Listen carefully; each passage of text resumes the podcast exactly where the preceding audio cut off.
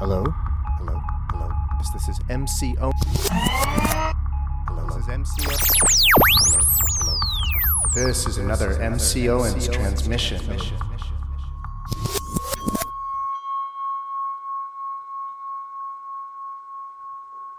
Uh, uh, welcome everybody to our lovely little Sutra Study Sunday class. Uh, tonight, a new sutra for me, new sutra maybe for all of us. We are going to do the Metta Sutta. Uh, we're going to do a version of it called the Karaniya Metta Sutta. Um, but we're going to talk all night about metta, otherwise translated as loving kindness or friendship. Um, there's a, bunch of different translations of this sutra. I want to talk quickly about where it comes from, uh, and then read it, and then break it down. Um, just a quick, curious show of hands. Who's heard of this sutra before? A Gnome has, I know. So only two people have even heard of it. How about the metta, the idea of loving kindness, the Buddhist idea? Oh, cool. Okay, so that's familiar. So tonight we're going to find out where it comes from and dive deeper into what loving kindness or metta might mean. All right. Uh, so quickly, this is like my obligatory uh, source, like uh, discussion of sources here. I've written up for you for the first time. These are the five collections of Buddhist sutras or suttas, as they're called in Pali, the language Pali there's these big collections. These collections are called Nikayas. And there's a Digha Nikaya, Majjhima Nikaya, Samyutta Nikaya, Anguttara Nikaya, and the Khuddaka Nikaya. Uh, the long discourses, the middle length discourses, the connected discourses, actually, because they're thematically connected, so they all have the same topic. Uh, the Anguttara Nikaya is interesting. These are all sutras that deal with like the Four Noble Truths, the five skandhas, the six paramitas, the seven factors of enlightenment. And actually, what the word anguttara means is add one or plus one. The idea being that the, the, the teachings are given that first all the teachings that are given in twos, and then all the teachings in threes, then all the teachings in fours, fives, so you add one. And then finally, the fifth collection, way at the end, the, the Khuddaka Nikaya, which is the minor suttas. It's kind of like, you know, what, what happens with a collection of anything. At the end, you have like the miscellaneous category. So, our Metta Sutra that we're going to read tonight actually comes from this minor Nikaya, the Khuddaka Nikaya. And in that Nikaya, in that collection of sutras, there's actually two versions of this sutra. They're more or less the same. One is in the Khuddaka Nikaya, Sutra number nine is the Karaniya Metta Sutta. But also in the Khuddaka Nikaya, there is a collection of suttas. So now a collection within a collection. But within this collection, there's a collection called the Sutta Nipata. Bunch of little suttas together and the first one in that collection, the eighth part of that first one, is a version of the sutra, so it appears twice. You should know that in this numerical or ungar, ungara, sorry, Anguttara Nikaya, there is a Metta Nisamsa Sutta. But this is just a sutra that tells you the, it's a very short sutta, very, very short, just a paragraph and it just tells you the 11 benefits of, of metta, of loving kindness. So I just wrote those up for you real quick so we can kind of discuss those later once we have a, a kind of a hold of what metta is. All right, so we're talking about two versions of this sutta, one version of this sutta. And by the way, within the Pali Canon, this sort of Theravadan body of texts, this is it when it comes to metta. These three sutras, two of which are the exact same. So there's not a lot on this kind of kind of basic idea, and I want to discuss that a little bit. Um, quickly, to the word karaniya, it means what should be done. What should be done regarding metta is sort of how one would read it. The very first word of this sutra is karaniya, which is actually why it has that name. A lot of, not a lot of suttas, but many suttas and sutras are called what they're called because it's the first word or sentence or a few words of it. Um, what you should know is, is that when I read this sutta, um, and again, I brought in a bunch of different translations, but I just chose one that I kind of liked the best. Um, this is an odd sutra, and I'm going to talk about why it might be odd, but it's odd because it doesn't say, Thus have I heard, once the Buddha was staying in such and such a place with this many monks and nuns, and this was the situation that brought about this sutra.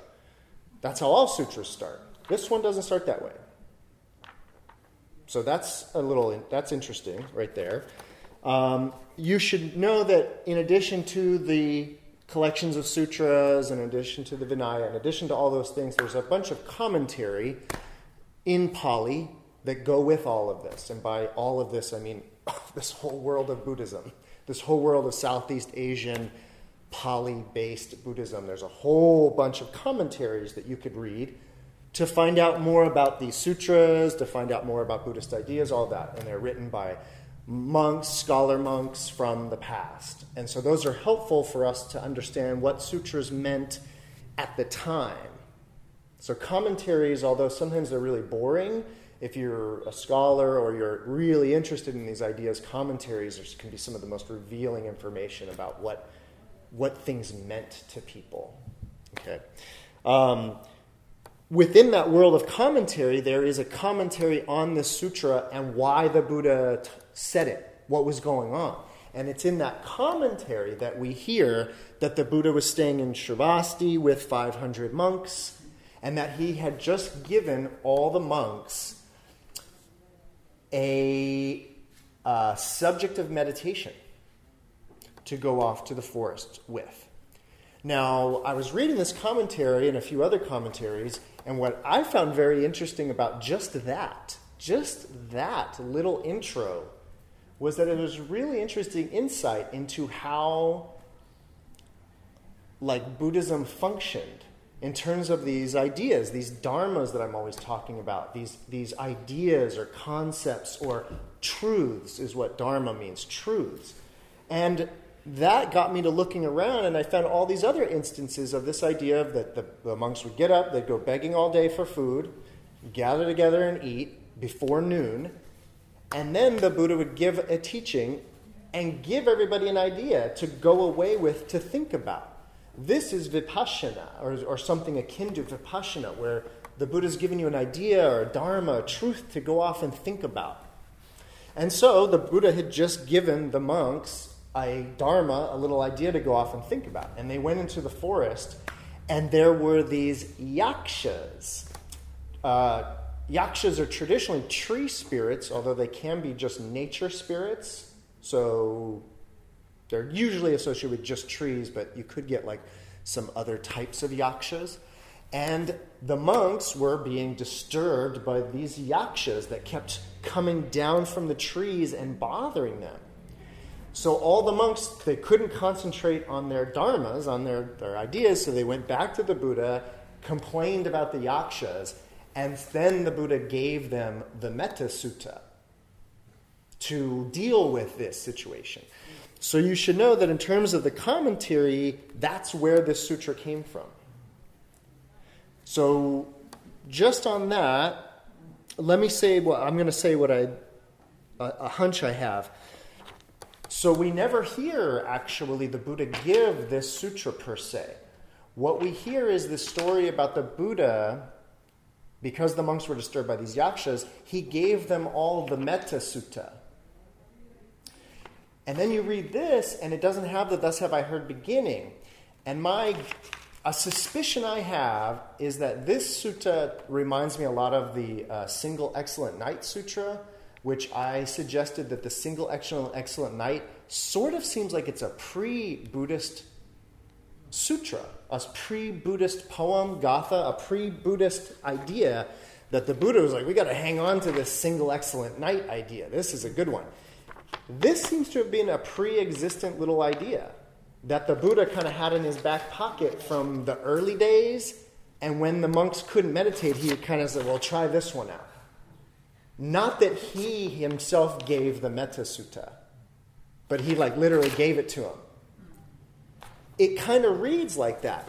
And I have a big, um, uh, a big chunk of support in my back pocket about that because in a couple of uh, sutras in the Digha Nikaya, the first collection, the major sayings of the Buddha, he describes this practice that we're going to talk about tonight, this four step process of metta, or loving kindness, compassion, empathetic joy, and then equanimity.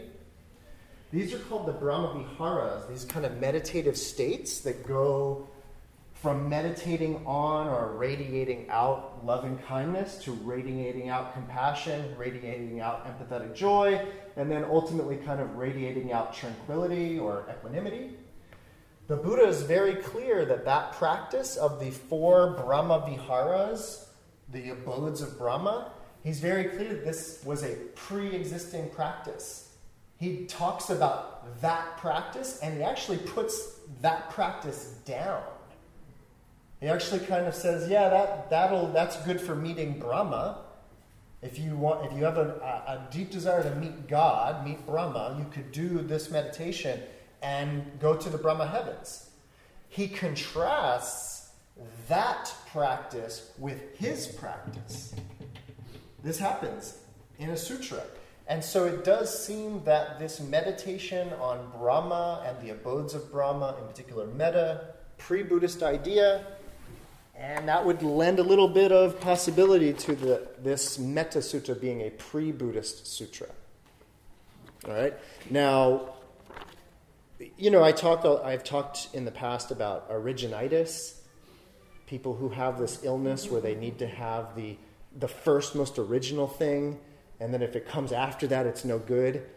This is an illness, right? To want, or to only accept the original, right? But if you have originitis, you should be excited. This might be more original and therefore more true, right? I think that's the assumption of originitis, that these things are more true somehow. Um, so the reason why I bring up this idea, though, is that, you know, is it Buddhist? Is it not Buddhist? Is it pre Buddhist? Is it, you know, who cares? Who, I, at the end of the day, who cares? We're about to read it. Think about these ideas right? Maybe, maybe I wrote this last night, right? If, it's, if, it, if it vibes with you, that should be the important part, not how old it is or whether the Buddha said it or some earlier Buddha or something like that, right? Questions before we actually get into it? No. Um, so, if, if your theory is correct, and he at one point or, or in one of the other sutras he talks about uh, well, there are these ways to meet the to meet Brahma, but I want to teach you the dhyanas. But but then he does pull it out to help monks. But again, he pulls it out because they were having a hard time with these yakshas. Right. Yeah. Yeah, yeah, yeah. So he does see the utility of it. Absolutely, but utility might be exactly the right word in that way. So, so it's not like an end all be all. It's, it's just a thing to pull out sometimes. Maybe. Or not. But again, I just wanted you to know uh, where it comes from, the basic idea of that, this idea of metta, is a pre Buddhist idea that the Buddha was really kind of into, certainly into in terms of combating yakshas. Um, and I also wanted to preface all that so that you understood why it reads so uh, simply with no thus have I heard story beginning, right? Everybody good? Again, it's very short, so we'll just do it and then we'll go through it. Um, here it is, the uh, Karaniya Metta Sutta. This is what should be done by one who is skilled in goodness and who knows the path to peace. Let them be able and upright, very upright and gentle in speech, humble and not conceited, contented and easily satisfied, unburdened with duties and frugal in their ways, peaceful and calm wise and skillful, not proud or demanding in nature. Let them not do the slightest thing that the wise would later reprove.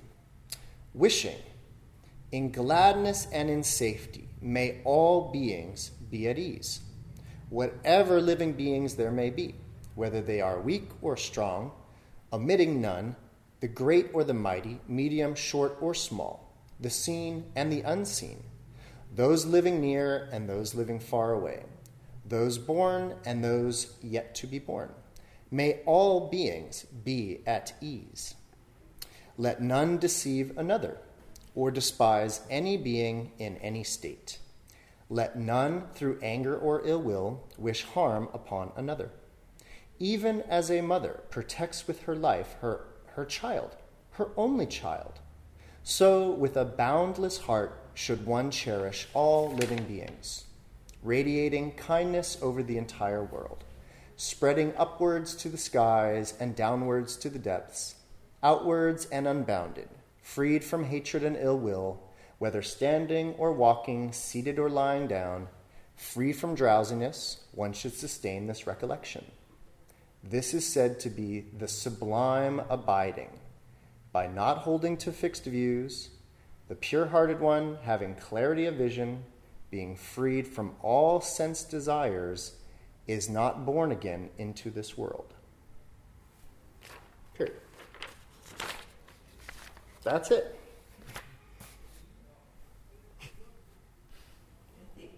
Hmm? I said pithy. Pithy. Just so. Um, so, of course, again, uh, I mean, a lot of ideas, pithy to be sure. Anybody? Ideas just to get us going? Any responses to it? I like the idea, things seen and unseen. Mhm. I like that you refer, makes a ref, that there's a reference made to things seen and things unseen. Hmm? You know, In particular, this is sort of a reference to these yakshas, because these yakshas are kind of spirits. And the idea of being seen and unseen is referring to animals and dogs and people and people things, the seen, and also that which I don't see, but that I either know is there, or just in case it's there, or however it is. So to to all beings seen and unseen. I mean, one thing that jumped out at me right away when I was reading this, of course, is the incredible lack of Buddhist specific ideas, concepts. It kind of lends a little even more support to this idea that this is a pre Buddhist text or a pre Buddhist Gatha poem. Um, there's very few ideas in here actually that, that really jump out as uniquely Buddhist. It's kind of general in that sense. Um, Let's talk a little bit. So, you might have noticed also, this sutra only deals with this idea of metta, period. It actually doesn't even talk about the Brahma Viharas, this idea of like a um, levels to this. Doesn't talk about that. Um, you know, it talks about very little actually. It just kind of talks about taking. Uh, a lot of people focus on the um, the only metaphor in there, which is that like a mother to her only child, that's how one extends to all beings. Powerful statement, very powerful idea, right? If one could really imagine extending that level of, of you know, of love, empathy, compassion that a mother has for their only child, if one could really imagine a being extending that same love to all beings, wow. Wow, right? That's what's being asked in the sutra and also, in a way, in the Buddhist practice, that same level of um, metta. Let's talk for a moment about this word metta. It's traditionally translated as loving kindness it's kind of an interesting word etymologically. It, and not, not that it has etymological relationship to the word friendship at all, but in Sanskrit and Pali, the word metta has a lot more relationship with the Sanskrit Pali word for friend. So there's friendships deep in there, all right? But it is sort of this, you know, love is not, um, it's not not in there, if you know what I mean. Um, if you're familiar, though, in the West with this distinction between eros and agape, this kind of erotic love versus more like platonic friendship love, which is agape, which the kind of as a Christian notion or value. Metta is much closer. I, in terms of my understanding, it's a lot closer to agape that way, and what the Greeks were tripping on in terms of agape. Um, yeah. I have a general question. So I've been reading, um, you know, a lot of Mahamudra texts and Dzogchen texts, and um, and um, from different Tibetan religious texts. And to be honest with you, with you like metta, I've never really encountered metta. And so the question, I I learned metta really like just recently, like three four years ago, through Jack Kornfield because he's into like all metta metta. So my question to you is like, can you say, like um, say a little bit about the role of metta in general in Buddhist text, how important it is, or Um, so the, what happens is is that the actual idea of metta, as I just said, there's only three sutras in the whole Pali Canon that deal with it, and two of those are the same sutra. So there's actually only two sutras that deal with it, and this sutra is just talking about the benefits of the first one. So there's actually only one sutta uh, the whole Pali Canon that really deals with this idea. And as I already noted, it's at the, the, very end, miscellaneous category, buried in some miscellaneous collection of miscel, you know. So in terms of the Pali tradition, it's not very important at all. In terms of the Theravada tradition, it's not traditionally it's not very important. What happened was, I mean, this is part of a much larger history that I can't I don't really want to get into tonight, but it's about how the West, how English speaking Americans or British, how we came to know about Buddhism at all, and whether it was Tibetan or Theravadan and how. And so what happened was is that in the late 1800s, early 1900s, when these Europeans were going to Southeast Asia and learning all about Buddhism, they were not being monastics. Madame Blavatsky went down to, to uh, Cambodia or Thailand or whatever, and she got ordained along with the, the Colonel Olcott, and Aleister Crowley was down there too, and this weird group of people that were down there interested in Buddhism. But they were not interested in renouncing, they were not interested actually in the way of the elders, the Theravada. They're not interested in that. They were interested in uh, doing all kinds of stuff.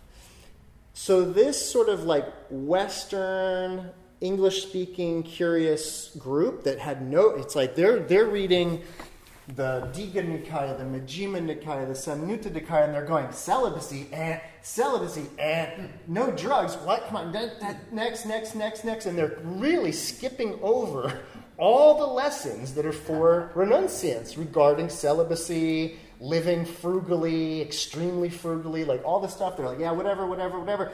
Wait, what's this one about love? Yeah, and they literally took this one out of there, and um, you get a book like this, classic book called What the Buddha Taught by a, a, a monk, a bhikkhu actually, Walpola Rahula, and he translates the Metta Sutra back here. Jack Kornfield loves the Metta Sutra. Everybody goes Metta Sutra crazy. And I'm not, and again, I'm not saying it's not a great sutra, full of virtue and all of that, but I, let's be real about just the ratio, the ratio of celibacy to metta. It's like it's really misrepresenting it. And my thing is, is that if you're really interested in, in not even metta, but in particular karuna, compassion, I mean, the whole Mahayana tradition and the Bodhisattva path is a type of Buddhism based on metta and karuna. It's like all the sutras are filled with is save all sentient beings, love all sentient beings. That's the Bodhisattva path. So, for me, anybody that's really interested in metta and loving kindness, and in particular karuna or compassion, come on over to the Mahayana. Come on over to these Mahayana sutras, in particular, anything dealing with the Bodhisattva path. Because that's all about metta. And it's not an obscure idea in the Mahayana. It's like, it, it is the idea. So, there's that. But again, the, you know, Buddhism is is throughout history. You know, because even um, how can I put this? Oh, by the way, this is interesting. If I if I I didn't say this tonight. So these collections that are called the Nikayas, these all get translated into Chinese in the mid second century AD, around 140 or 150 AD. These all get translated into Chinese. So somehow, these made it all the way through Central Asia, made it all the way through the Gobi Desert, made it all the way to China by the second century AD, and were all translated into Chinese. And they don't call them Nikayas, the Chinese called them Agamas. But if you're a scholar, such as myself, and you're ever really interested in one of these, which are written in Pali, Southeast Asian language, preserved in Thailand, what's fascinating is, is that you can get the Thai or the Pali version and then get a Chinese version that are separated by thousands of years and compare them and see where there's differences in language. I mean, this is the scholarship of translation, is when you are doing that type of work. But it's amazing that these all got translated into Chinese and that they exist. And not only that they exist, but that if you do a comparison to, uh, it's amazing how similar they are. Like, I, you know, people have notions of, um, what can I say? People have notions of history and the telephone game, and they think like, oh, all of history must be totally corrupt and just fully, like, just totally distorted because the telephone game, you know.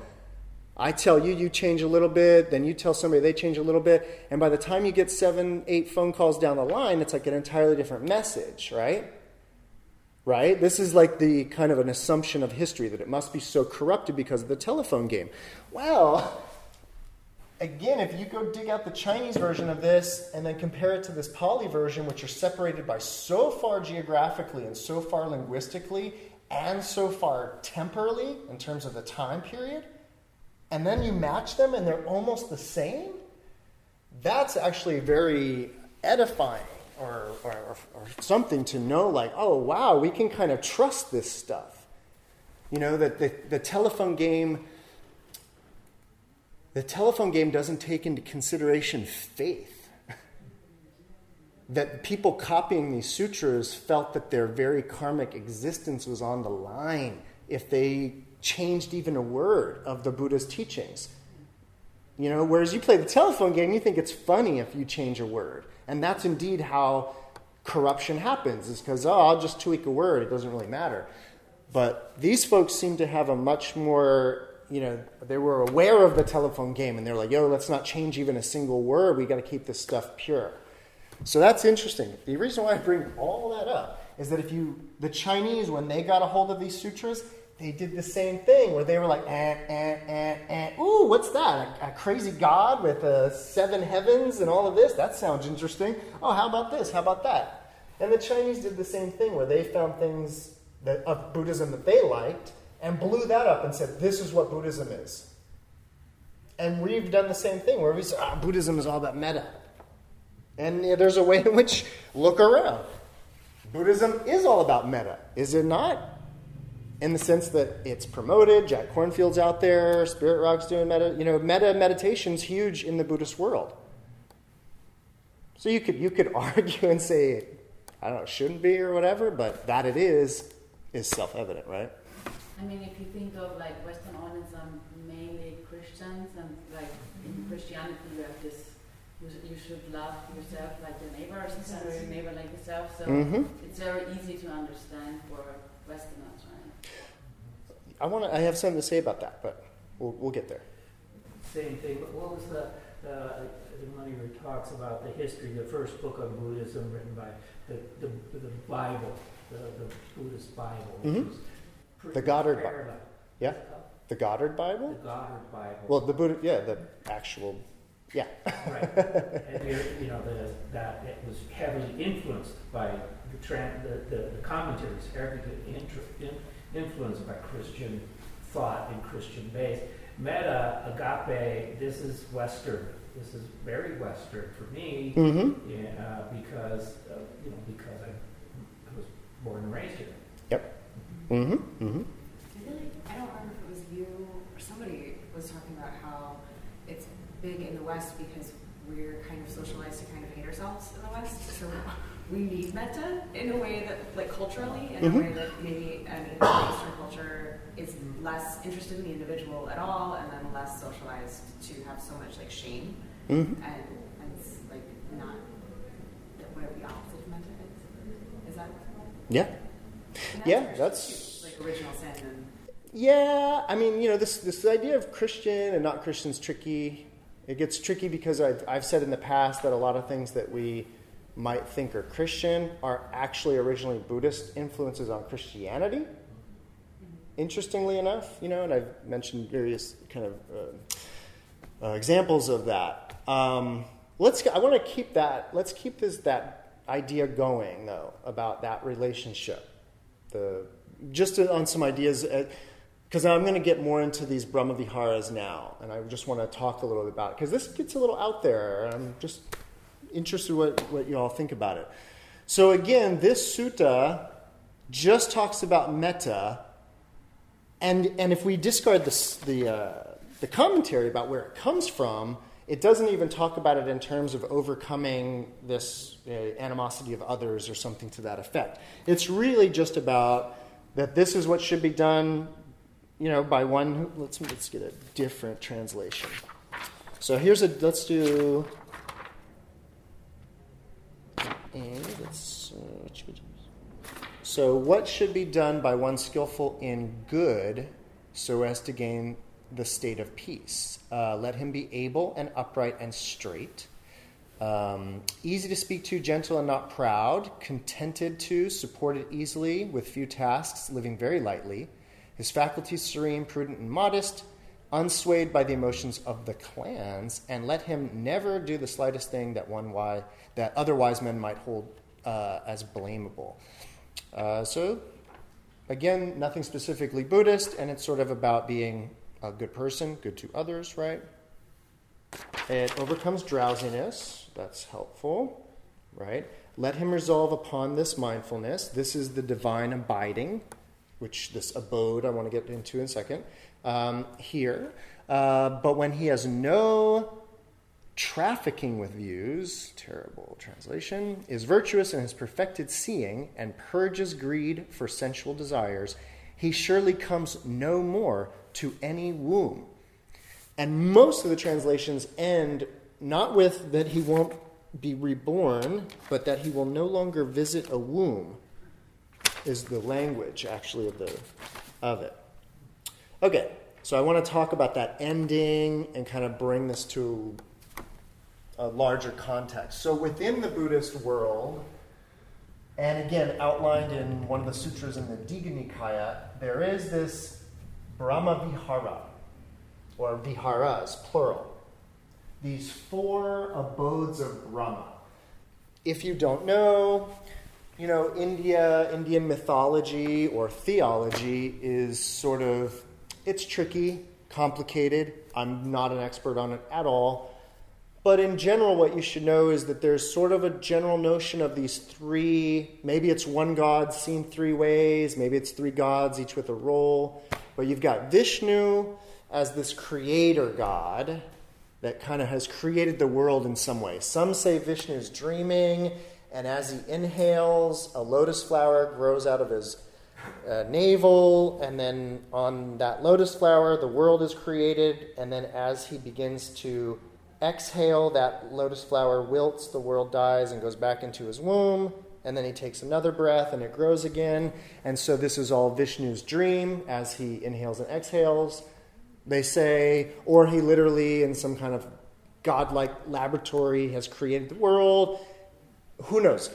There's this idea of a creative power of God.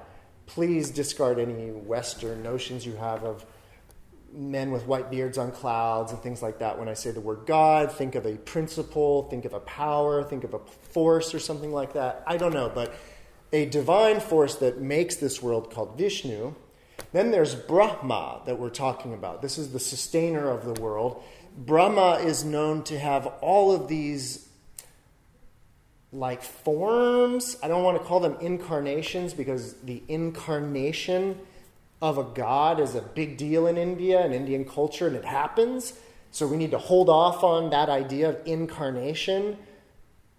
Brahma has all these forms, and actually, if you know the Buddhist or Indian mythology of there being Mount Meru, this giant axial mountain in the center of the world, well, there are these levels of heaven, heavenly abodes that kind of go up Mount Meru. Some are in the realm of desire, some are in the realm of form, some are in the formless realm. And there's all these different kinds of Brahma that rule over these abodes. It gets very complicated in terms of all of that. And then finally, there's Shiva, the destroyer god, who wakes from his meditative state and destroys the whole world. There's a way in which each of us is Shiva, the destroyer of this world, once we get enlightened and overcome it and destroy it. Anyways, those are the ideas, those creator God, sustainer God, destroyer God. That's the, the idea here. Brahma, again, is this notion of a sustaining God, you know, for whatever the word God is worth in our language, Brahma certainly fits it, right? Um, this word vihara is very interesting, being translated as an abode of Brahma, but a vihara is actually this Buddhist word for a monastery. The, the early Buddhist word for a gathering when the monks, monks got together um, for shelter, either the, during the rainy season or just for a night for a meditation, that was called a vihara. And then the word vihara actually becomes essentially monastery.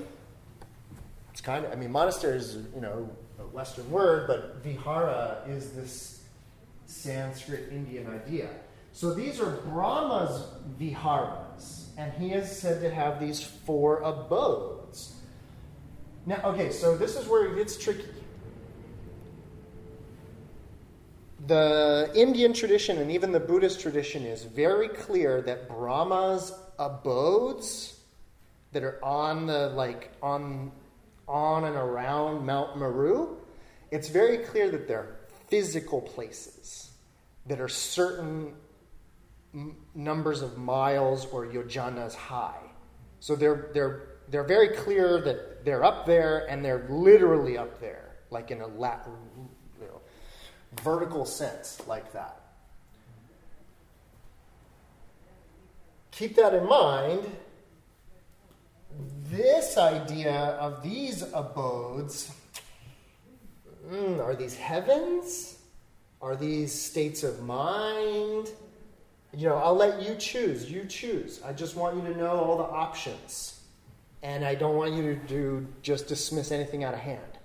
Like the, like the, this idea of like, well, that would be kind of tough. I would need a really big ladder or an elevator or something to get up there if you're telling me the first level of Brahma's heaven is, uh, you know, 100,000 yojanas high, um, I can't reach that, right?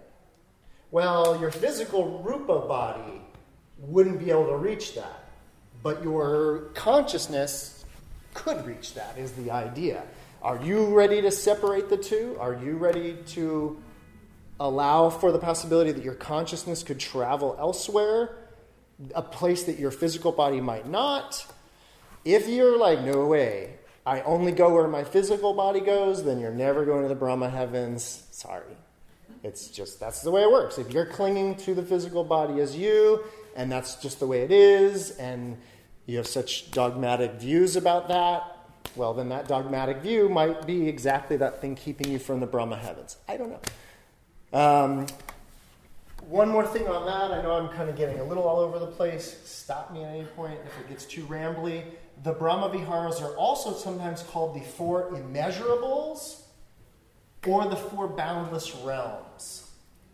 And it's not clear about whether they're the inability to measure them, their immeasurableness, or their boundlessness. It's, it's a little unclear about whether that measurability and boundlessness applies to the realm, like that realm is boundless, or is the like the metta boundless and immeasurable, like like that, love that a mother has for their only child. Is that immeasurable? Like you couldn't possibly measure how much love that is?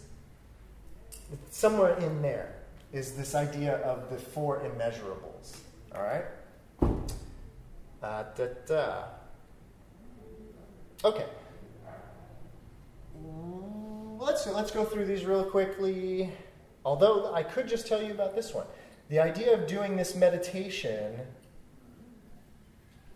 on, on metta or using metta. A very subtle difference between those two, actually, but a very kind of important difference. The idea of actually meditating on loving kindness as if it's in front of you like an object, and you use it as, a, as an anchor for meditation. That is one way in which this works. And there's a way in which these Brahma Viharas, in Buddhism, it's a way in which these become objects of sati, objects of mindfulness or concentration. In any, in any event, for the most part, these, this practice that I'm about to describe, that the sutra sort of describes, and I'll describe in more detail, this practice is typically considered a shamathic, calming, concentration exercise. So, if you're familiar with Buddhist meditation, you know there's sort of two types of meditation calming meditation and contemplative meditation, shamatha and vipassana. One is passive, utterly, absolutely passive. The other one is slightly active or dynamic. Typically, this falls under the um, shamatha, calming, otherwise known as dhyana meditation. The general idea being that, of all Buddhist meditation, the idea being that our minds are going way too fast with way too many ideas and way too much emotion around those ideas. And all of that activity has us really, really worked up. Like, really worked up. And so, any kind of dhyana, any kind of um, shamatha,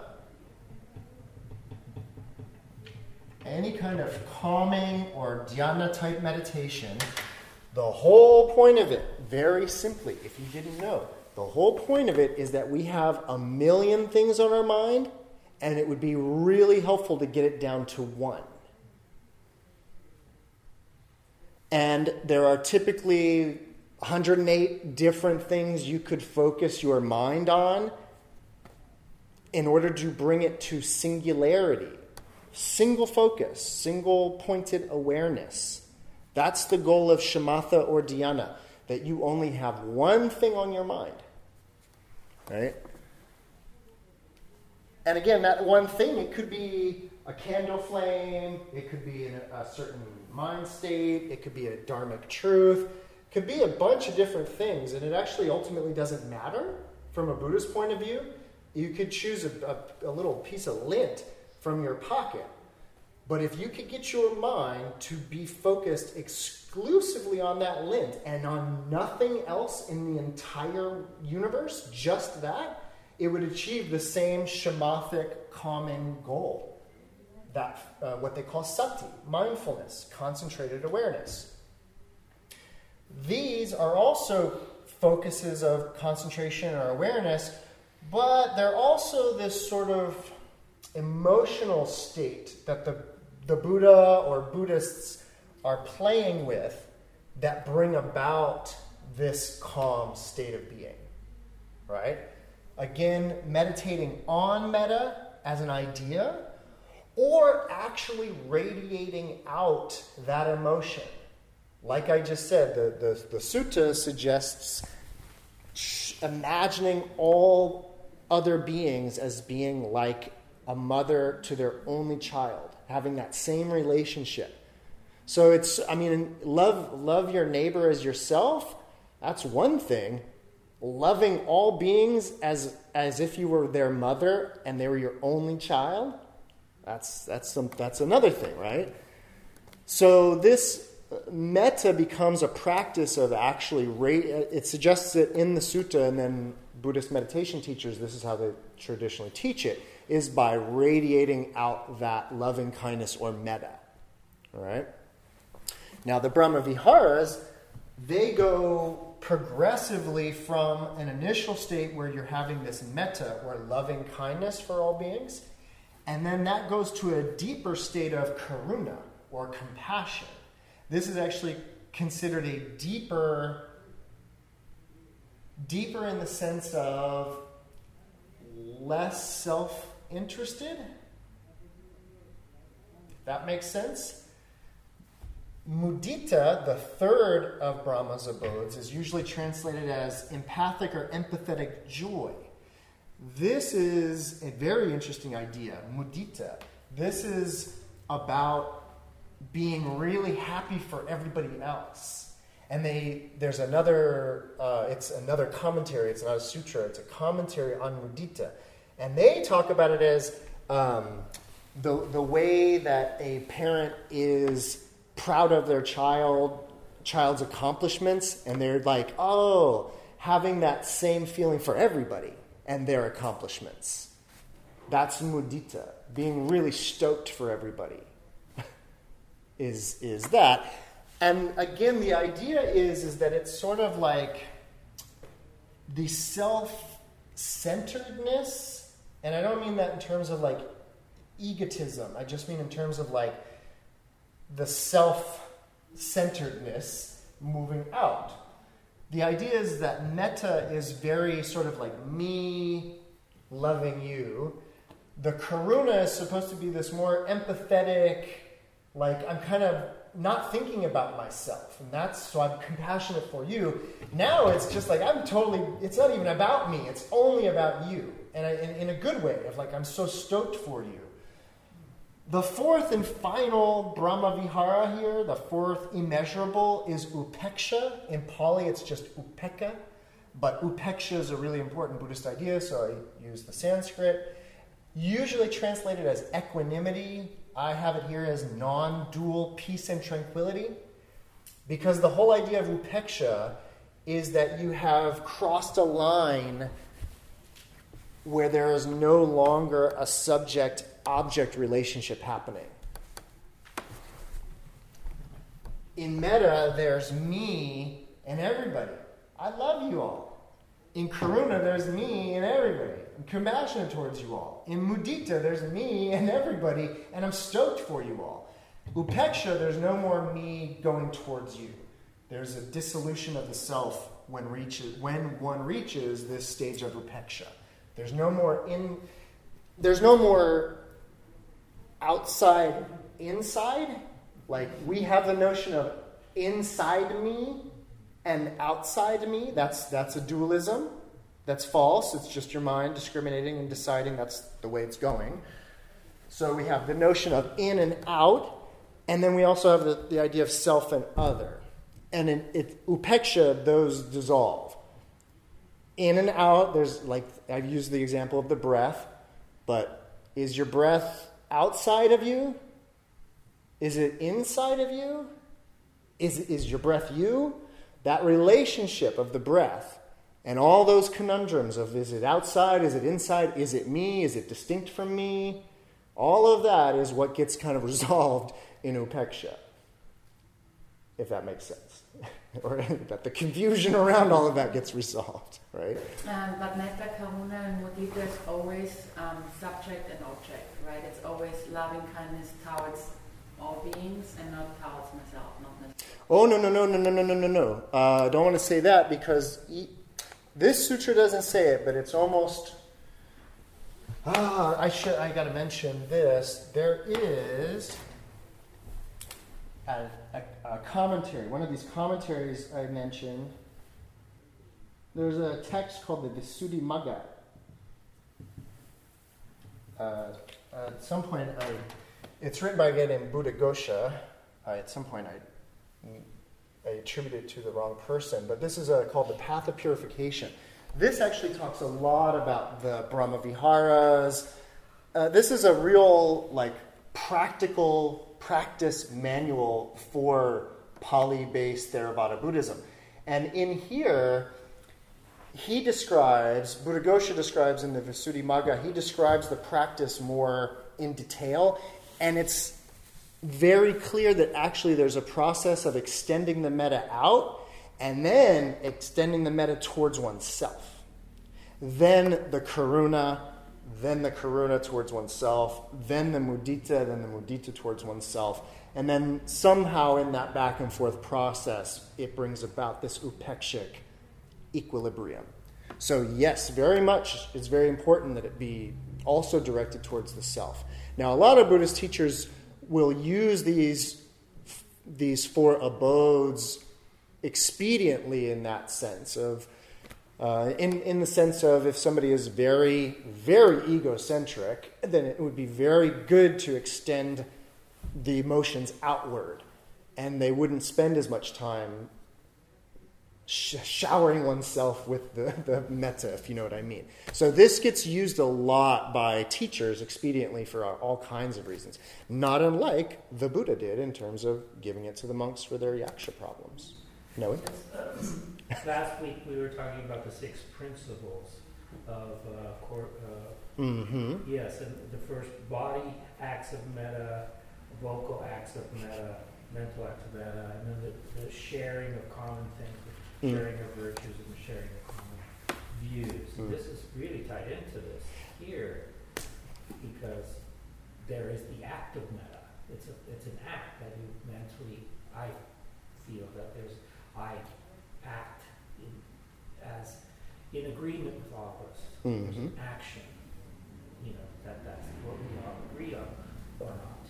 Uh, that there is an action. So this is tying in a lot to this for the summer. Yeah, yeah, yeah. Yeah, I was joking with uh, with someone that I'm. I, I, I always I really feel like a DJ because it's like at the end of last time we were talking about metta, so kind of fade into a metta sutra, right? it makes sense in my mind. Um, but yeah, that was exactly the idea. Is that that sutra ended with this idea that maintain cohesion. You should think, speak, and act with metta. So it's kind of helpful to know well, what is that? Well, it's all of these things, right? Uh, what being upright, being very upright, right? Um, being frugal. Um, some of these use the Buddhist language of right livelihood. They talk about having a simple livelihood, simple life. Uh, that's a big part of it. Um, oh, I wanted to get to the, the big part, and we should do it. So the end of this, which says about. Um, so, not having erroneous views, endowed with virtues and insight, with sensual desires abandoned, he would come no more to be conceived in a womb. That's the end. So, there's three very important parts to that. Um, not, ha- um, not having attachment to views, abandoning sensual desire, and not being reborn. All right? So, there's this idea oh, there's so many different ideas going on in here. So, the, the other idea of an abode that you, I want you to know this because it's very helpful if you're really interested in Buddhism and all this Buddhist discourse. So, there's this idea of stations or abodes of practice. And it's it's tricky. It's always tricky with the when the Western mind has very kind of rigid views of ideas and things. But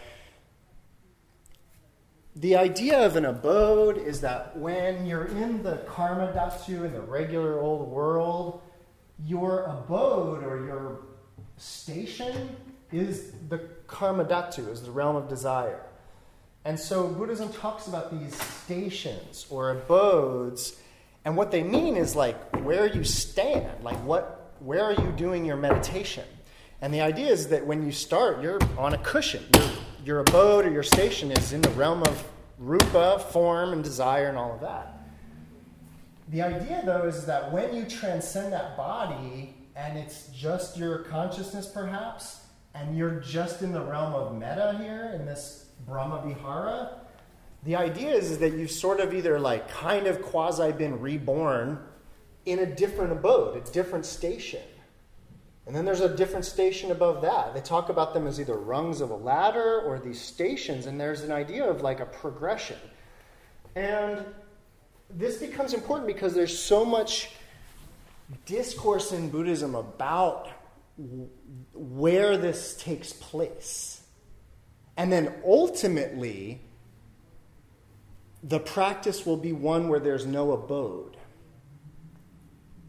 no, non abiding. That's a, that's a little, that's a leap. We're back in Theravada land. We're no, nowhere near that. But the idea of there being no abode and the profundity of that idea it comes from this long discourse in Buddhism of going to all these different abodes, all these different stations. And they're like, well, did you get to station 23 today? Oh, yeah, I got to this and this. And eventually they reach this idea of no abode, of not abiding anywhere, which is a very interesting idea. Okay? So the language, what happens is, is that they talk about being reborn in Brahma's heavens. Like while you're meditating, you get reborn in Brahma heaven. You're like, hey, Brahma, how's it going? And so, one idea is that you get acquainted with those abodes, and what the Buddha is saying in, in this, or whoever, whoever, you know, recited, whoever said this first, says you don't get reborn in the womb. The Buddha went on to say you don't get reborn in the womb. There is an entire discourse in Theravada Buddhism about non returners.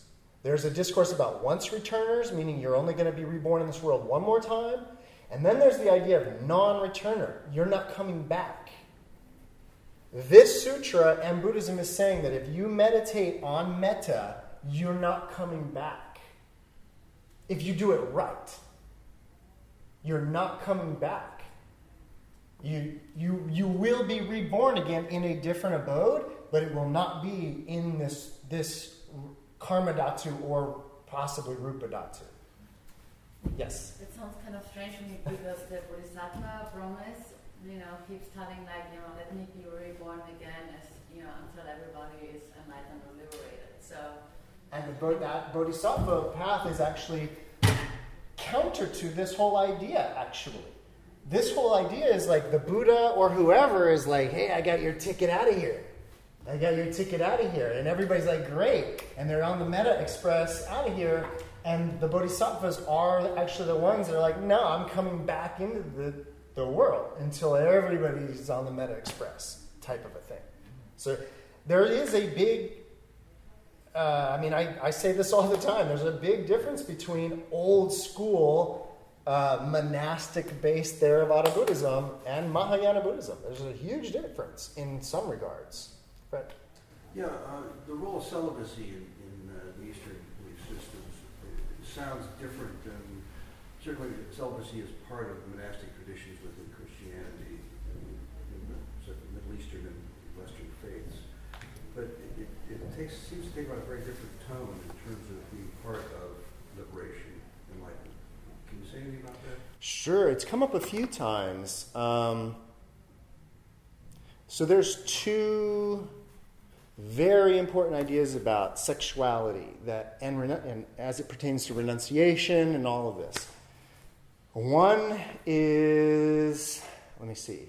One is about sexual energy, and the other is about, um, I guess, reincarnation or something to that effect.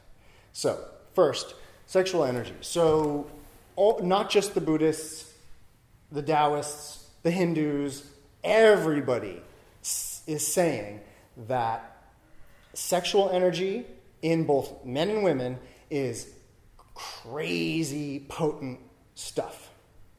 So potent, actually, it can make another human life. It's that strong. It has that much oomph to it.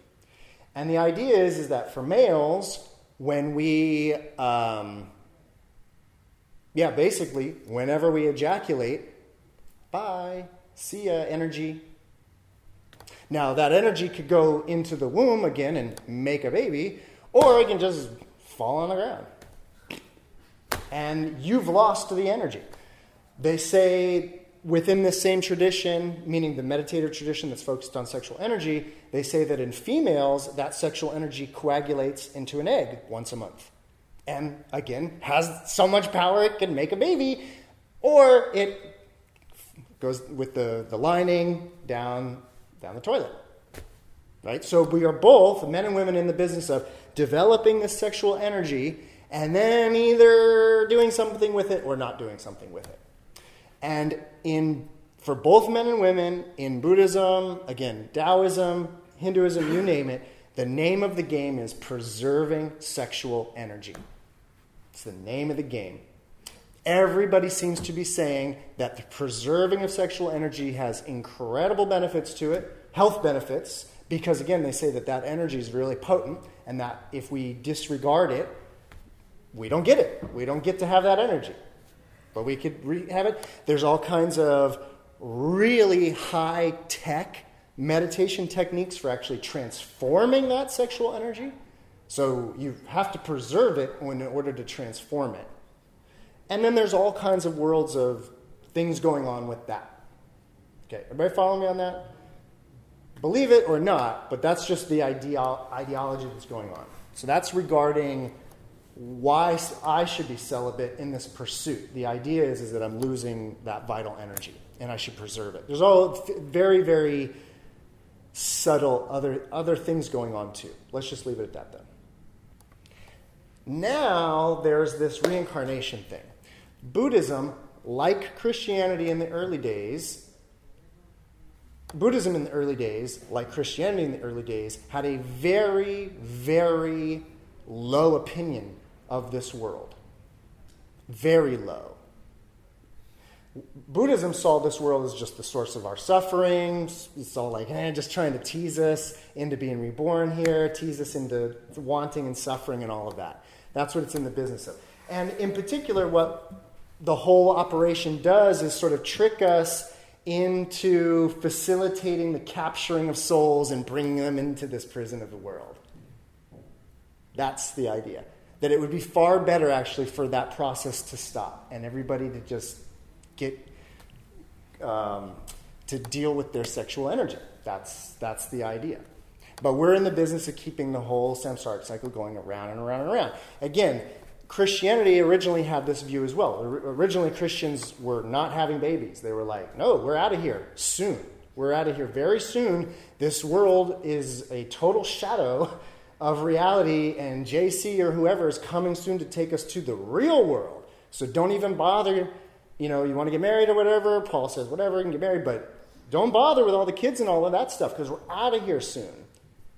So there was a big, uh, th- by the way, this worldview that this world sort of sucks and there's better places to be or go, that general worldview is called Gnosticism or a Gnostic worldview. If you've ever heard of it, that's the general ideology behind Gnosticism is this dualism between this world, which is considered dark, shadow world, and then a, a realm of pure light, where we're really from.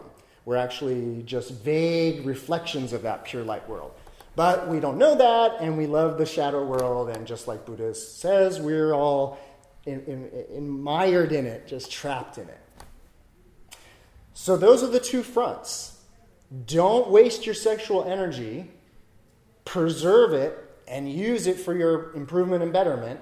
And don't keep trapping the little babies back down into this world. Don't do it. Now, both traditions shed their Gnostic origins. both traditions eventually were like, okay, this world probably, I guess, isn't that bad, or at least we're not going anywhere anytime soon, so let's get cool with it or whatever. Now, Buddhism, Buddhism maintains the celibacy. They're all about it. That's what they're in the business of doing. And they're in the business of that for so many reasons. I mean, they're in the business of doing it, A, because they're in the business of preserving their sexual energy. B, they're not in the business of developing relationships and paying bills and getting all into that. They're renouncing this world. So they're just like, are not into getting involved in any of that. And then it just goes on and on and on and on and on. So that's the celibacy thing. You know. What's that? Sensual pleasure. Well-. Indeed, indeed, because it becomes very tricky, I guess, to engage in sexuality without sensual pleasure and desire, right? Because it's kind of all about that a little bit. Yeah. I have a question about the realms because you know when you um, share with us that the view was that this realm is like the shadow or negative or suffering, I don't know.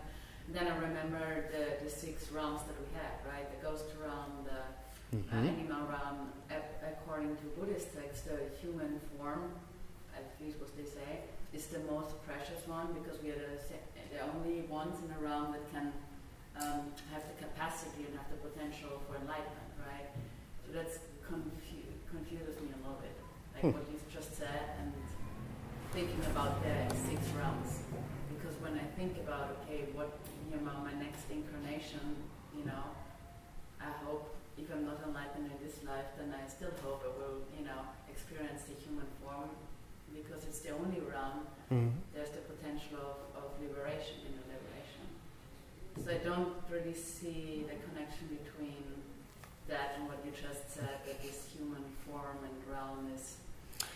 Because when I'm thinking about, okay, you know, if I, you know, make wishes, so my next form I want to incarnate or something, or when you in bardo, right? Let's say at one point you die and you in bardo, and then consciousness, the stream of consciousness is looking for its next form, Mhm. right?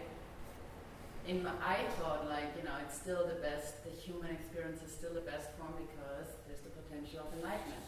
But on the other side, when you say, well, it's the dark, Mm. you know what I'm saying? There's Oh, yeah, yeah, yeah, yeah. Gap between. I think maybe it would help to clarify that in the realm. So, in this. So, again, if, if you haven't heard this before, Buddhism has this kind of general view of the world we live in. Uh, that there's sort of like three sheaths or layers to this world.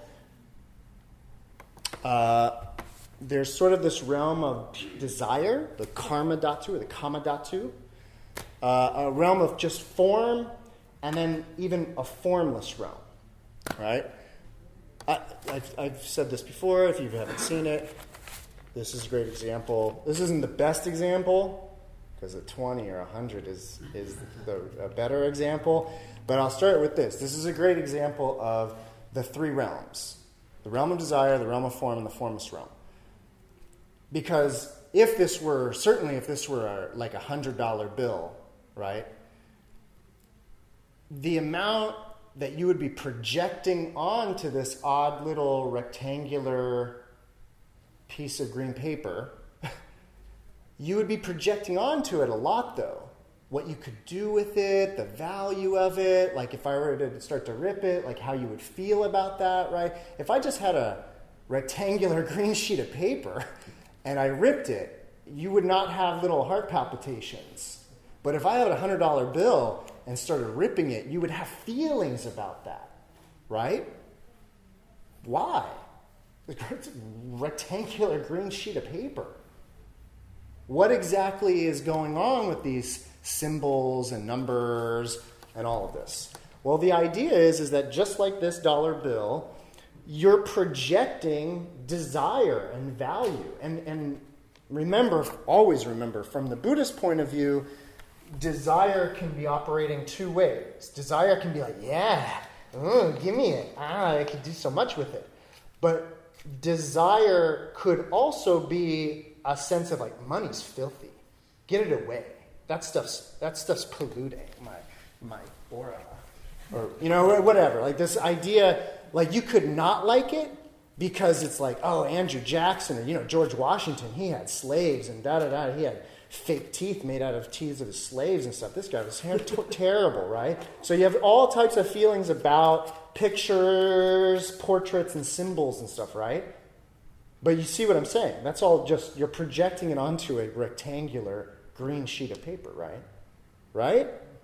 So if, if you could, if you could control your mind, watch your mind, control your mind, and realize, oh, I'm projecting what I could do with $100 onto that little rectangular sheet of paper. I'm projecting that. I'm projecting that uh, that I don't like American politics. I'm projecting that I don't like fiat currencies and fractal banking and all of that. I'm projecting all of that, right?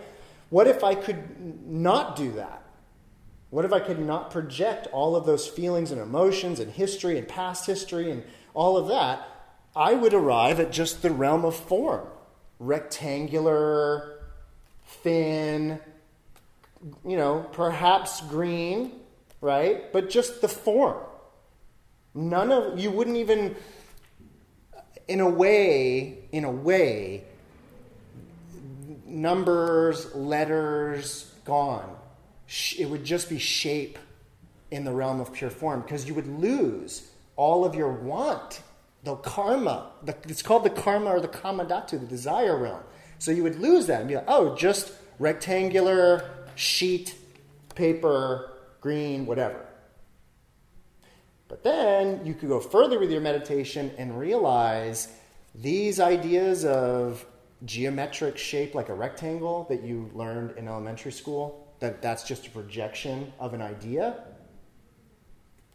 Color, somebody who's colorblind would not see a green sheet of paper, right? And of course, it's not even a sheet of paper, it's made of cotton, so it's closer to your clothes, right?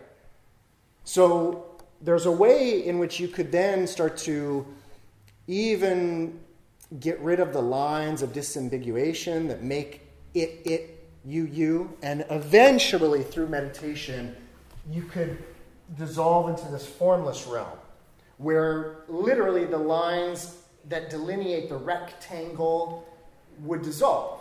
Because indeed it is your mind that's saying this, these, air molecules, that's not a dollar bill.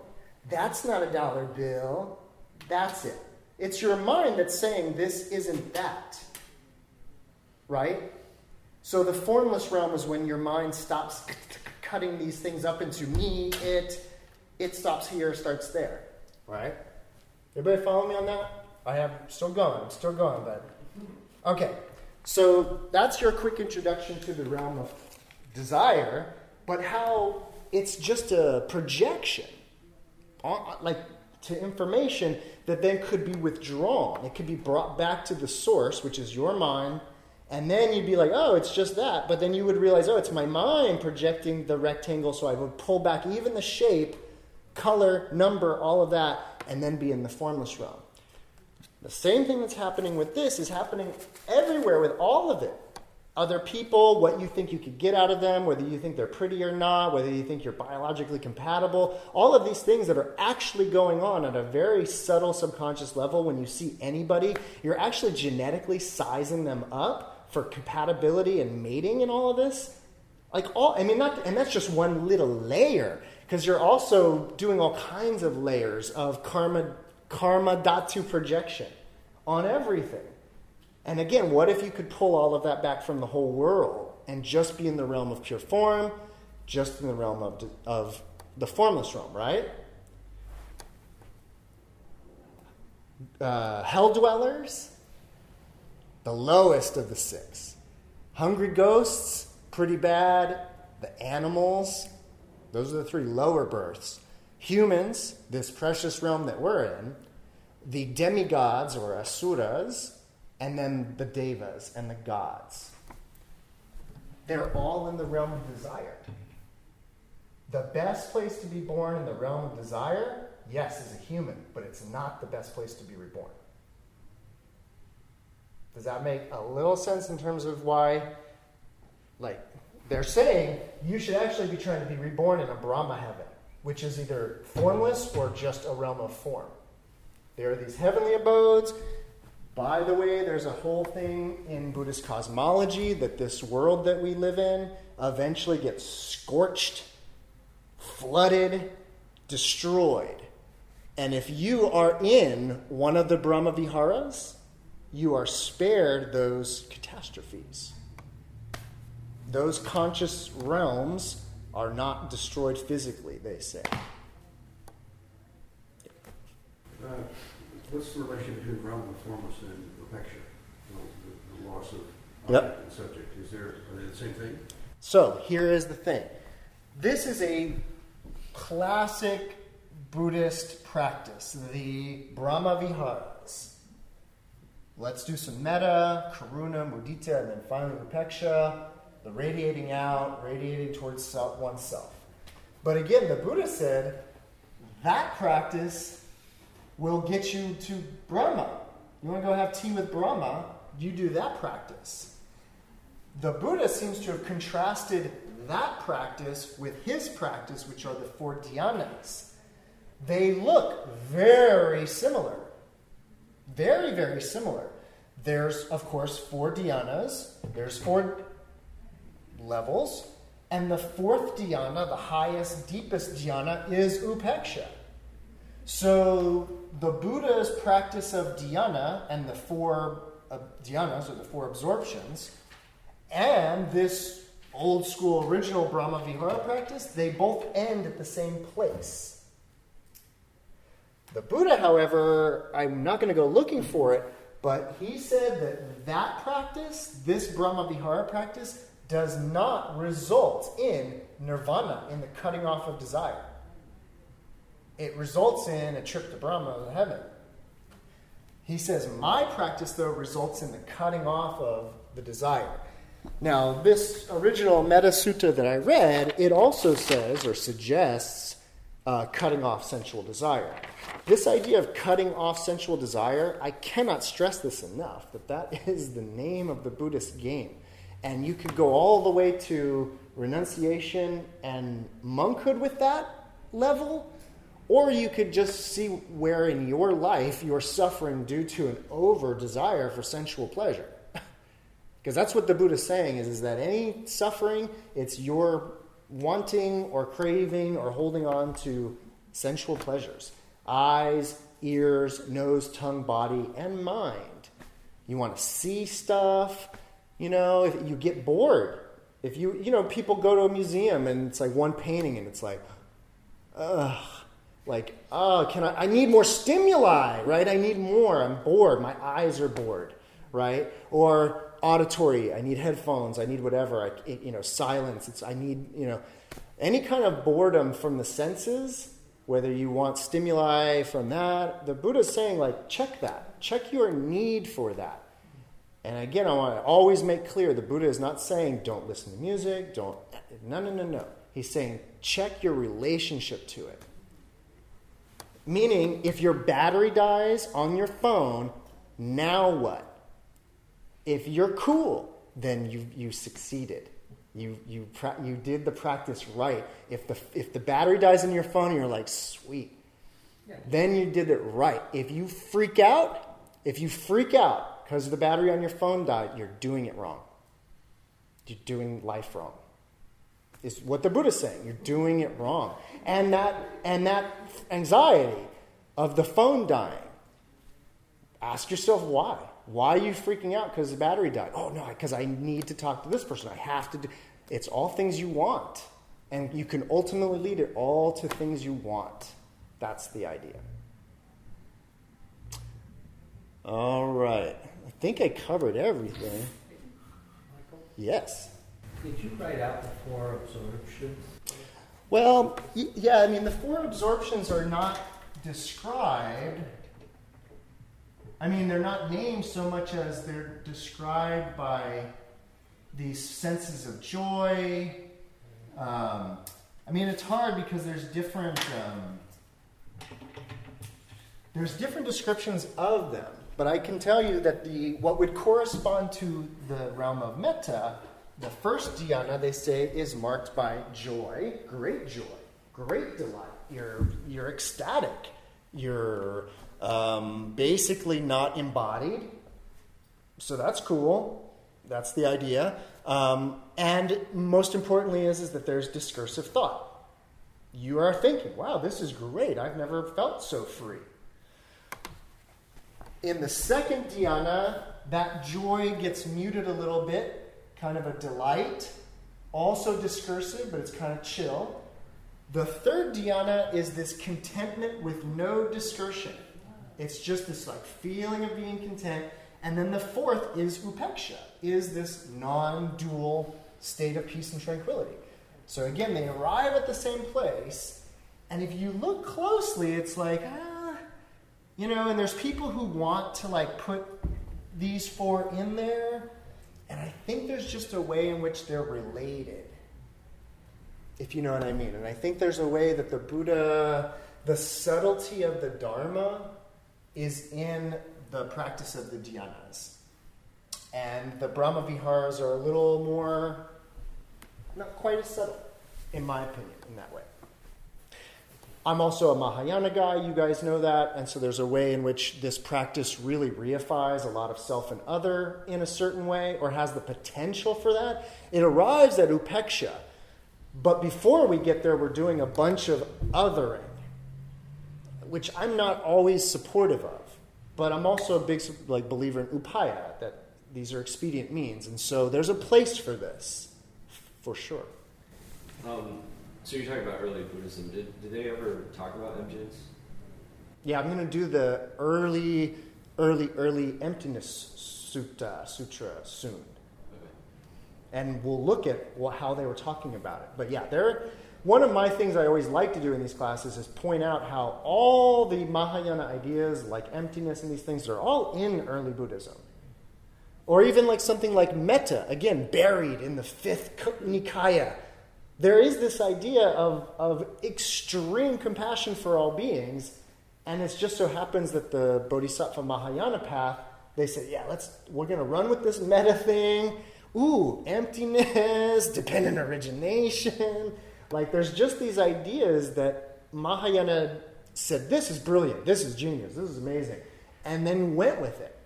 So it's a whole Buddhist tradition built on like the genius stuff, in, in my opinion, in that way with some of the more uh, either arcane or dated stuff left behind. There's a lot of patriarchy in, in the early Buddhist tradition that gets totally left behind in the Mahayana tradition. Like, what? Why are we being patriarch? How can the men be above the women? Duh. Like, so. Uh, real quickly, just because I didn't mention it, this other Metta Sutta these are the 11 benefits of doing metta. So, metta as a meditation practice, but again, like in the last sutra we read, you're supposed to be doing metta like even when you're just talking to people, thinking, acting all the time. And if you do that, if you practice metta successfully, you are guaranteed a good night's sleep. You're guaranteed a good rising or good waking up, feeling refreshed and all of that. You're guaranteed not to have bad dreams. You will be dear to people, dear to non human beings, protected by deities, not harmed by fire, poison, or weapons. You will have good sati or good concentration, a good complexion. You will die unconfused, and you will be reborn in Brahman heavens, in Brahma's heaven. So there you have that idea of non-returner, right? Uh, they seem to be talking about a physical place, like being reborn in a not here anymore. Um, is, is it the Suddhimagga? Is that part of the Abhidharma? No. What it is is the summary of the Abhidharma. This guy Buddhaghosa in like the 500s, like yeah, about the 500s. So almost a thousand years after the Buddha in Sri Lanka. I believe he was a Sri Lankan monk. And so he took the whole Abhidharma and made a book. And the and Visuddhi Magga, the Magga or Marga is the path, and Visuddhi means to purify, it's the path of purification. And I often say this about the Visuddhi Magga, that when I first encountered the Visuddhi Magga, I was kind of blown away because it was like a like a Dr. Spock's guide for being a human. I, it was one of those moments where I was just like, whoa, like, it was a little scary to me because it was just like, oh, there it is. There it is. There's, there's the path. I could do it. No, I couldn't. I can't. Like, I'm not capable in this life yet, but looking at this book and it's just like A to Z the guide. No, you know, just there you go. It was a little humbling to be like, not humbling, but it was a little like, because it's right in front of me, and I'm just admitting that I don't have I don't have what it takes to do it yet, but it, I, it's just like right there. Yeah. So does it really, is it like Reader's Digest of the Abhidharma, or does it pick and choose? And, and then, so my follow-up question is like the, the detail that's in the Visuddhimagga about the metta practice, exactly how you do it, and these Mhm. practices, is that, is that in the Abhidharma Yes. as well? Oh no, no. The Abhidharma is much more convoluted and full of, yeah. Okay. It looks more like a, a you know a physics book. You know when you open up those physics or math with math books and you're just like, is there any words here? The Abhidharma is kind of like that, whereas the Visuddhimagga is entirely accessible, like very accessible. It's one volume, not too long, not too dense, and it's the perfect summary. And it has been considered the perfect summary of the practice, not even just Abhidharma, but of the marga, of the path, the practice. So if you're really serious about Dharma study, I would probably advise getting a copy and starting to acquaint yourself with it because again, it's the it's fundamental. Yep. Are there sutras about Karuna and Mudita and Upeksha like there is about Metta? There's not. I, or at least I went looking and I couldn't find any. All I could find are commentaries mainly from the Visuddhimagga about those ideas. But it's only in the Mahayana that you start to get Karuna as the, like Karuna is it. Uh, Avalokiteshvara is Karuna. Maha Karuna, great compassion and all that. So, yeah, but I thought it was interesting. But again, if you, re- if you read what the Buddha is saying, he's not into this practice so much. So it's not surprising that he doesn't dwell a lot on it. No. Vicky, did you have it? Does not harmed by fire, poison, or weapons is does that make sense? Doesn't mean maybe it means literally like your body's not harmed or burned by fire, but would it could it mean like in, in the sense that your equanimity is not disrupted by fire because you get this level of tranquility and um, and a loss of distinction between self and others that like you like you're you're not as absorbed and attached to your own body and so like you're not as I think your your your peacefulness, your equanimity would not be harmed by being damaged by fire or poison or weapons. Uh, you know me. I'm. I'm always Mr. Spectrum of analysis here. So at one end of the spectrum is what you just said. The idea that one would reach such a state of equilibrium that one could be on fire but not be particularly bothered by it, type of a not attachment to the body, so therefore not suffering in the same way that somebody who is so attached to the body might. That's over here. Just know that over here, end of the spectrum is literally inf- inflammable. Or no, inflammable means that you will catch on? No, I believe inflammable means you catch. Flammable and inflammable is one of those words like I thought they and they both. it changed.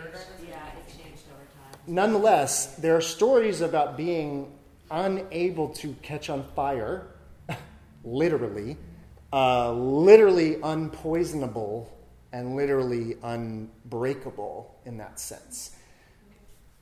So there's like literal, more like, you know, it doesn't bother me as much, right? May I suggest a little middle path in there is sort of like if you take this idea of um, that you would be dear to people, the idea would being that somebody running up to hurt you would be like, I don't want to hurt you, So it's like no one harms you with fire or poison type of a thing. As a middle, as a middle to what, yeah. But be open to the possibility that you could reach such a state as to not actually catch on fire. Just, you know, again, um, uh, uh, on that note, this idea of not, so this says not taken with views, no trafficking in views, um, uh, not holding to fixed views. That's my preferred one. So the very last thing where it says about not being reborn, it says not by not holding to fixed views and then being freed from all sensual desire. That's another huge. So sensual desire, wanting desire, that's a big one, obviously. But then there's this one of having fixed views. I cannot stress this enough about the Dharma and about the practice, which is this idea of having it all figured out or knowing everything. The idea of like not having a fixed view is, is recognizing that you are probably wrong.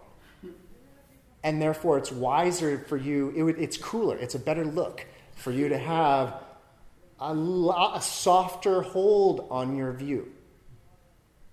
Consider your most, you know, your latest view. My, you know, the one I'm hold, having right now type of a thing. But the idea of really holding on to any view, any view, any view, really hard in Buddhism is like, you don't want to do it. You don't want to do it. It's really like a big problem. So again, the idea is a, a loose hold on these things. It's again a wiser, better look just to have a loose hold on these things. I, I googled uh, Jainism, and uh, one of the words that popped out for me was that there are three premises. Uh, one is nonviolence, the other is many-sidedness, the other is asceticism. Many-sidedness was a new frame for me. Mhm. I don't know whether that reflects or that. Um, Yeah, there's. It came up in this one. It came up in last week's sutra. Um, this one was about being malleable or something. But there's this language of, of it's along this idea of not having a fixed view, and it's this idea of entertaining multiple views, and it's a it, and ahimsa, nonviolence, and actually all three of them are, are principles that both Buddhists and Jains are all about. They have a slightly different language for these ideas, but It also mentioned transtheistic, meaning uh, Jainism is uh, it's a uniquely transthe- transtheistic because it's neither theistic nor atheistic. yeah, I mean, well, those those those are very tricky terms, very tricky terms in terms of you know these terms theism and atheism. You know, they're you know they're grounded in a the, in in the theos in in a very particular idea of divinity, which is this Greek theos, what that means. And then you get into this idea of being a theos, like being atheistic or not theistic.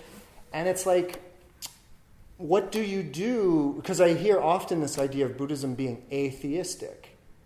And it's like, well, sort of, kind of.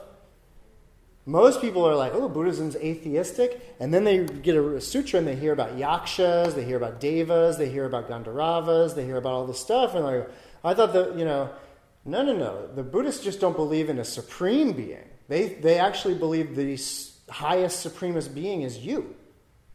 Like, like that's it. That a human being, a human being is higher than, potentially higher than any God. And and you, meaning you that's hearing this right now, that's thinking about Dharma, you're like cutting edge human for even being entertained by these ideas. And so there's Buddhism is interesting because it's yeah, there's there's spirits, there's all kinds of levels to reality, all the way up to Brahma. Buddhism's uh, what I love about Buddhism is they say that all the way from the hell dwellers and the hungry ghosts to the animals to the devas to the asuras, they all suffer from wanting all sentient beings, all beings, suffer from wanting. Brahma, Vishnu, whoever. And so the human who's like, really? So you mean I could even like rise above a god by not having sensual desire, or you know, sensual desire, by releasing my attachments, rise above a god because even the gods want their heavenly abodes and their power and their whatever. Interesting idea.